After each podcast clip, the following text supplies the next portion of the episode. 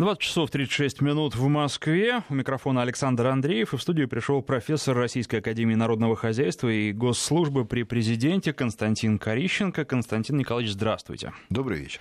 Будем говорить сегодня о валютных курсах, чего ожидать от них. Министр экономического развития Максим Орешкин в кулуарах Восточного экономического форума сказал, что прогноз ведомства по курсу был составлен с учетом волатильности, которая есть на глобальном рынке, санкционной истории, при этом ведомство сохранит прогноз курса рубля на конец года в 63 рубля 90 копеек за доллар. Его спросили еще, а, значит ли это, что стоит сейчас по высокому курсу бежать в обменные пункты и сдавать доллары, на что министр коротко ответил «да». Скажите, Константин Николаевич, ваш прогноз совпадает с прогнозом Максима Орешкина, и э, стоит ли сейчас а, торопиться и менять валюту, если она есть, для того, чтобы на ней немножко подзаработать? Ну, знаете, есть э, уже там годами проверенные правила э, практически на всех рынках, особенно таких активных, как валютный, что куда бы рынок ни двигался, э, в проигрыше всегда оказываются маленькие игроки. Ну, при всем уважении к любому из нас, мы на валютном рынке игроки маленькие по сравнению с международными банками и крупными корпорациями. Поэтому будет ли он расти, будет ли он падать, я в любом случае никому бы не советовал бежать, ни скупать, ни продавать, потому что, в общем, как говорят, в моменте э, можно проиграть очень много. А во-вторых, э, есть там золотое правило, которое, наверное, справедливо там, для, там, не знаю, 90% населения нашей страны. Э, это рассматривать вообще для себя только как бы рублевую составляющую, потому что, в общем-то, хранить и сохранять деньги нужно в той валюте, в которой вы в основном расходуете. А откладывать ту часть, которую вы тратите на, либо на товары, которые импортные, ну, условно говоря, не знаю, там машины, холодильники, что-то еще, чьи цены могут измениться, либо на какие-то поездки. И, наконец, третье, а, сам по себе курс рубля к доллару, так же, как сама по себе цена нефти, выраженная в долларах, они, в общем, живут своей жизнью. Но есть некоторая более-менее устойчивая зависимость, которая в Российской Федерации проявляется последние 20 лет. Эта зависимость называется стоимость нефти в рублях. И если э, люди, которые склонны к рисованию графиков, не поленятся, а статистика вся доступна на сайтах очень многих, и нарисуют для себя эту, эту кривую, построят, то они увидят, что куда бы курс ни шел, и куда бы рубль ни шел, куда бы нефть ни шла, в конечном счете на горизонте э, там, нескольких лет э, все выходит на одну единую кривую. Мы сейчас с нашим курсом рубля и с той на нефть оказались на траектории, которая прервалась в конце 2014 года. Да, у нас были там 2-3-4 года жесткой экономики, экономии бюджетной и так далее. Сейчас мы опять возвращаемся к некой, там, в кавычках, а, ну, если хотите, а, благодатной, так сказать, ситуации для там, бюджета и там, для российской экономики. И определяется, как я уже сказал, вот этим вот параметром. А э, разница, это, э, разница между тем, что было до 2014 года, и то, что сейчас, тоже очевидно, она состоит в том, что до 2014 года у нас та или иная цель по курсу все-таки была как сверху, так и снизу. То есть центральный банк э, ну, делал или там соблюдал некий валютный коридор. Он просто расширялся, расширялся, потом он был отменен. И сейчас центральный банк отошел от этого, э, от, этой политики, и вот последние там 3-4 года мы живем с плавающим курсом. В этих условиях э, ограничения фактически исключительно социальные риски.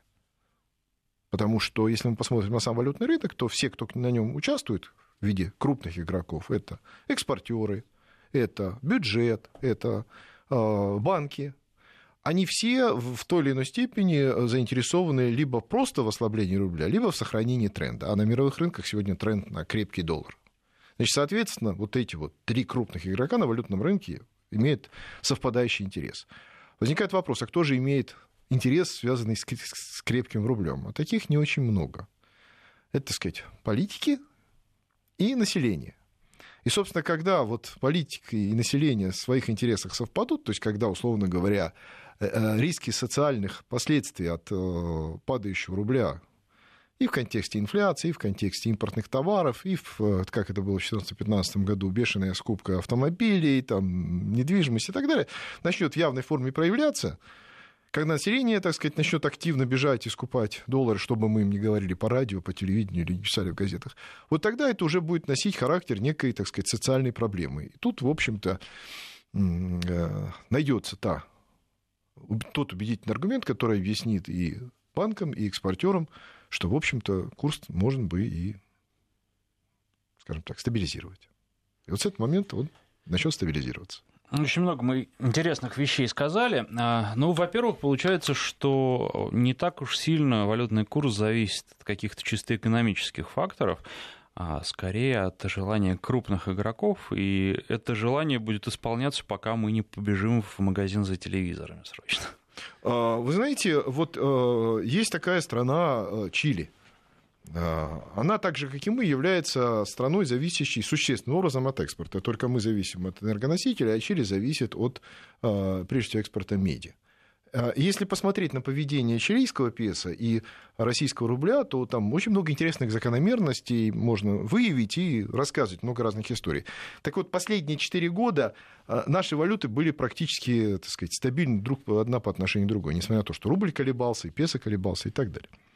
Вот, но э, с апреля примерно этого года, когда началось резкое укрепление доллара и там многие другие события, которые никак не связаны с санкциями, а медь упала примерно процентов, дай бог памяти, 10, а нефть выросла процентов на 15, а поведение рубля и чилийского песа одинаково.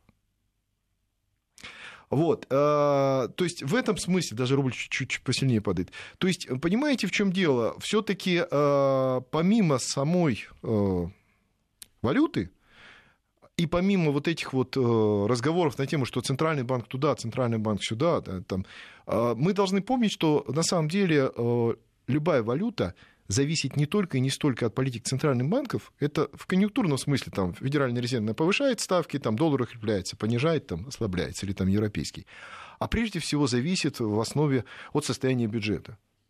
И в этом смысле можно, кстати, сказать, что на горизонте, условно говоря, пары лет, что бы ни происходило, скорее всего, э, доллар будет чувствовать себя очень нехорошо в мировой экономике, потому что у них катастрофически нарастает дефицит бюджета. И то, что мы видим сейчас в качестве укрепления доллара, которое бьет и по Турции, и по Аргентине, и по России, это прежде всего воздействие таких вот сиюминутных факторов. Торговых войн, повышение процентных ставок, э, бюджетного стимулирования, которое запустил э, их президент и так далее. Но это краткосрочный фактор. Ну, краткосрочный имеется в виду там, 6-12 месяцев. А пройдет пару лет, и вот эта вот внутренняя болезнь государственного долга, бюджета, она все равно вылезет. Вот. А у нас как раз ровно наоборот. У нас макроэкономические параметры очень хорошие, у нас и бюджет в хорошем состоянии, и резервов много, и задолженности практически внешней нет, вот, и инфляция у нас низкая. Но есть конъюнктурные факторы, которые как раз и влияют очень сильно на ослабление рубля. Да, среди них есть э, санкции, даже не сами санкции, а их ожидания. Но с моей точки зрения, роль вот этих ожиданий санкционных, она существенно преувеличена, так же, как преувеличена роль а, вот этих рассуждений на тему бегства капитала а, или там, ухода иностранцев с рынка ОФЗ. Это вообще, так сказать, история, которая ну, очень маленькая по размеру на самом-то деле. То есть то количество иностранных денег, которые на рынке ОФЗ находятся, по сравнению с тем количеством денег, даже которых сейчас есть свободных у наших банков, это, это вещи ну, в два раза меньше. Вот. Все то, что иностранцы захотят продать, наши банки могут купить, у них еще огромное количество рублей останется в запасе. Поэтому вопрос скорее желания и мотивации. Вы знаете, э, ваш ответ на э, первый вопрос, я думаю, что многих маленьких активных игроков не удовлетворил, потому что они все равно, наверное, захотят играть. И вот не могли бы вы э, для них сказать, что все-таки будет в ближайшее время с валютными курсами, с курсом доллара, с курсом евро, чего ожидать, прав ли Максим Орешкин, когда он говорит, что будет, ну, там 64 рубля вот за доллар? Я не знаю про 64, но в чем он прав – что, в принципе, э, сегодня у нас э, рубль скорее перепродан, ну, то есть более слаб. А если посмотреть на документы, которые э, формулирует наше правительство, Дума, а там есть такой очень интересный, такая характеристика, она немножечко техническая, но все-таки стоит задуматься и ее оценить. Это э, так называемая стабильность реально эффективного курса рубля. То есть, переводя на более простой язык, это звучит примерно так, что рубль должен девальвироваться примерно настолько же, насколько у нас есть инфляция. То есть у нас, допустим, 5% инфляции, на 5% должен ослабить рубль против всех остальных валют. Да, и тогда он, вот этот реально эффективно останется примерно на том же уровне. эта политика существу... описана в нескольких документах и Центрального банка, и правительства, и, в принципе, я так понимаю, что она реализуется. А в этом смысле, если это воспринимать, то сейчас э, там, почти 15, там, может быть, чуть больше э, ослабление рубля процентное, это, конечно, перебор. И если вот эта долгосрочная траектория, о которой мы говорим, она будет соблюдаться, то, скорее всего, рубль должен вернуться. Но вот это вот политическая история, э, не завершившийся процесс повышения процентных ставок, которые э, политическая история с выборами в США, они будут длиться. Политическая до ноября, повышение процентных ставок еще месяцев 6-12. И вот пока эта неопределенность будет, у нас рубль может очень сильно лихорадить. И стабилизация его внешними силами не произойдет. Стабилизация его произойдет, когда и бюджет, и экспортеры осознают, что, в общем, слабый рубль это хорошо, но для этого тоже есть свои пределы. Ну вот я смотрю сейчас на результаты торгов. Доллар теряет рубль почти 95 копеек, а евро больше рубля, рубль 20 э, в ходе торгов, так что пока корректируется, по крайней мере, можно, наверное, так сказать, курс. Ну, в общем, в, в общем, да, но понимаете, как бы нужна, еще раз повторю, там в очередной раз, нужна стабильная сила, которая бы хотела и стремилась к крепкому рублю. И эта стабильная сила, вот она сейчас пока только словесно сформулирована, да, министром экономики.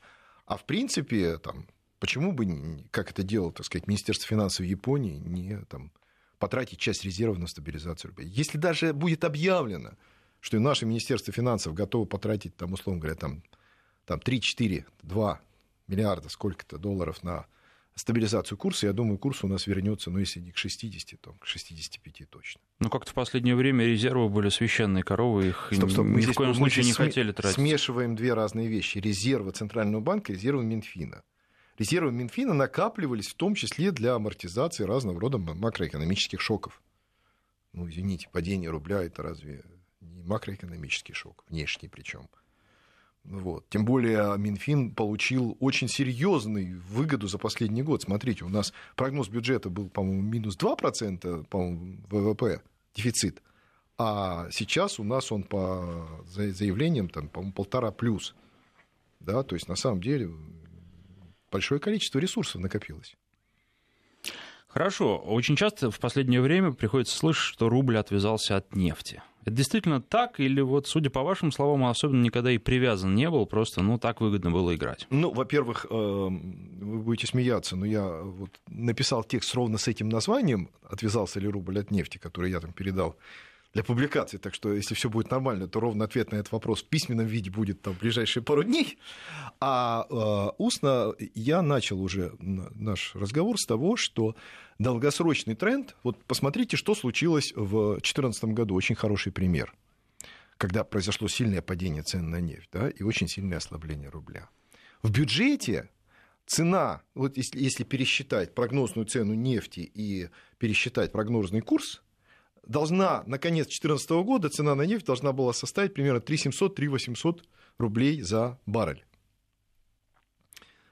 Цена упала на нефть существенно, там, по-моему, процентов на 40 за 2014 год, и рубль ослабился. Но удивительным образом, на конец года цена нефти в рублях была 3750. Потом поменялась некий вектор политики, мы начали делать там некоторые шаги по стабилизации, по разбору завалов внешних долгов бюджета. И в конечном счете а, а, цена на нефть уходила на 2 700 и так далее. То есть, я имею в виду в рублях. И в это время бюджет испытывал очень серьезные сложности, и мы тратили резервы.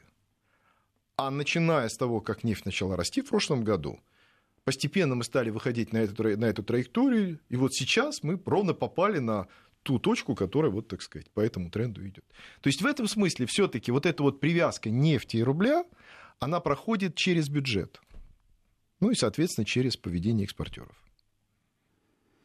Хорошо, тогда чего ожидать? Просто какой-то лихорадки и нервного поведения валют около э, тех границ, собственно, которые мы сейчас наблюдаем? Ну, вот э, я уже сказал, что э, Понимаете, единственным стабилизирующим фактором это все-таки неудовлетворение э, всех тех, ради кого, собственно, вся наша политика и строится. Это население. Да? Вот. Наше население все-таки, наверное, не хотело бы сильных колебаний рубля, может быть, как в сторону укрепления, так в сторону ослабления. Более-менее стабильный. Конечно, стабильная инфляция, но и в том числе и стабильная национальная валюта. Это как во многих других странах. И в этом смысле все-таки, наверное, испытывать терпение населения вот, вот этими скачками, наверное, ну, долгое время не стоит. Поэтому я думаю, что э, при нашей структуре экономики, когда у нас более 70% э, государственного сектора, говорить о том, что это, это, так сказать, независимые рыночные агенты, которые сами решают, когда им чего продавать или покупать, наверное, было бы не очень рационально. А второе, у нас просто есть свои собственные государственные, так сказать, ресурсы в виде резервов, которые тоже можно потратить на стабилизацию. Вот поэтому, в принципе, с моей точки зрения, стабилизация курса – это скорее вопрос политического решения, чем каких-то рыночных э, сил. Но играть против рынка – это тоже неправильно. Вот в этом смысле то, что мы допустили ослабление э, рубля в контексте всех других мировых валют, да, это правильно. Но нельзя сравнивать ни с Аргентиной, ни с Турцией, а, ни с Южной Африкой. У них значительно хуже параметры их макроэкономические. Они должны девальвироваться существенно больше, чем российский рубль. То есть, условно говоря, если там Турция на 50%, то мы там, условно говоря, на 10%. Вот. Если там э, Аргентина на, не знаю, на 100%, то мы на 10%. То есть у них совсем другая история. У них большие внешние долги, у них серьезные дефициты платежных балансов и бюджетов, а у нас ничего этого нет. Поэтому у нас нет предпосылок вот, таких серьезных макроэкономических для масштабной коррекции национальной валюты. А в контексте э, самочувствия нашей экономики, вот это новое снижение курса рубля, может ли оно привести к росту экономики? Потому что в свое время мы говорили, что да, это выгодно предприятиям, и они будут э, цвести и в общем, все будет хорошо. Но э, в какой-то момент э, фактор перестал действовать. Вы знаете, э, во-первых, это точно не помогает решению политической задачи отказа от доллара. Потому что если стоит политическая задача отказаться от доллара в международных расчетах и каким-то образом внедрить рубль, то для того, чтобы он внедрялся в международный расчет, он должен быть стабилен. Да? Соответственно, ослабление этому не помогает. Второе. А ослабление рубля помогает удешевлению стоимости российских товаров, прежде всего за счет снижения затрат на их производство, на внешних э, рынках. Но вопрос, кто от этих затрат э, выиграет? Если, условно говоря, э, заработная плата, выраженная в рублях у компании, которая занимается экспортом какого-нибудь сырья, она зафиксировалась, а стоимость продажи того же сырья, которое продается в рублях, существенно выросла – выиграет это население или выиграет от этого эта компания. Да, вот ответ очевиден. Поэтому э, на самом деле структура нашего экспорта сегодня такова, что большого выигрыша от девальвации мы не, не получим. Это не 98 год, когда девальвация, во-первых, у нас не такая девальвация, когда была тогда, тогда было в разы. Вот. И э, тогда, в общем-то, мы э, решали совсем другие, э, другие проблемы. Вот. А э, в конечном счете мы сегодня все меньше и меньше вообще зависим от внешних рынков. Мы снизили нашу внешнюю задолженность. У нас э, выстраивается достаточно специфическая структура, так сказать, э, платежного баланса. Поэтому нет, девальвация здесь не сильно поможет. Спасибо. Профессор Российской Академии Народного Хозяйства и Государственной Службы при Президенте Константин Корищенко был у нас в гостях.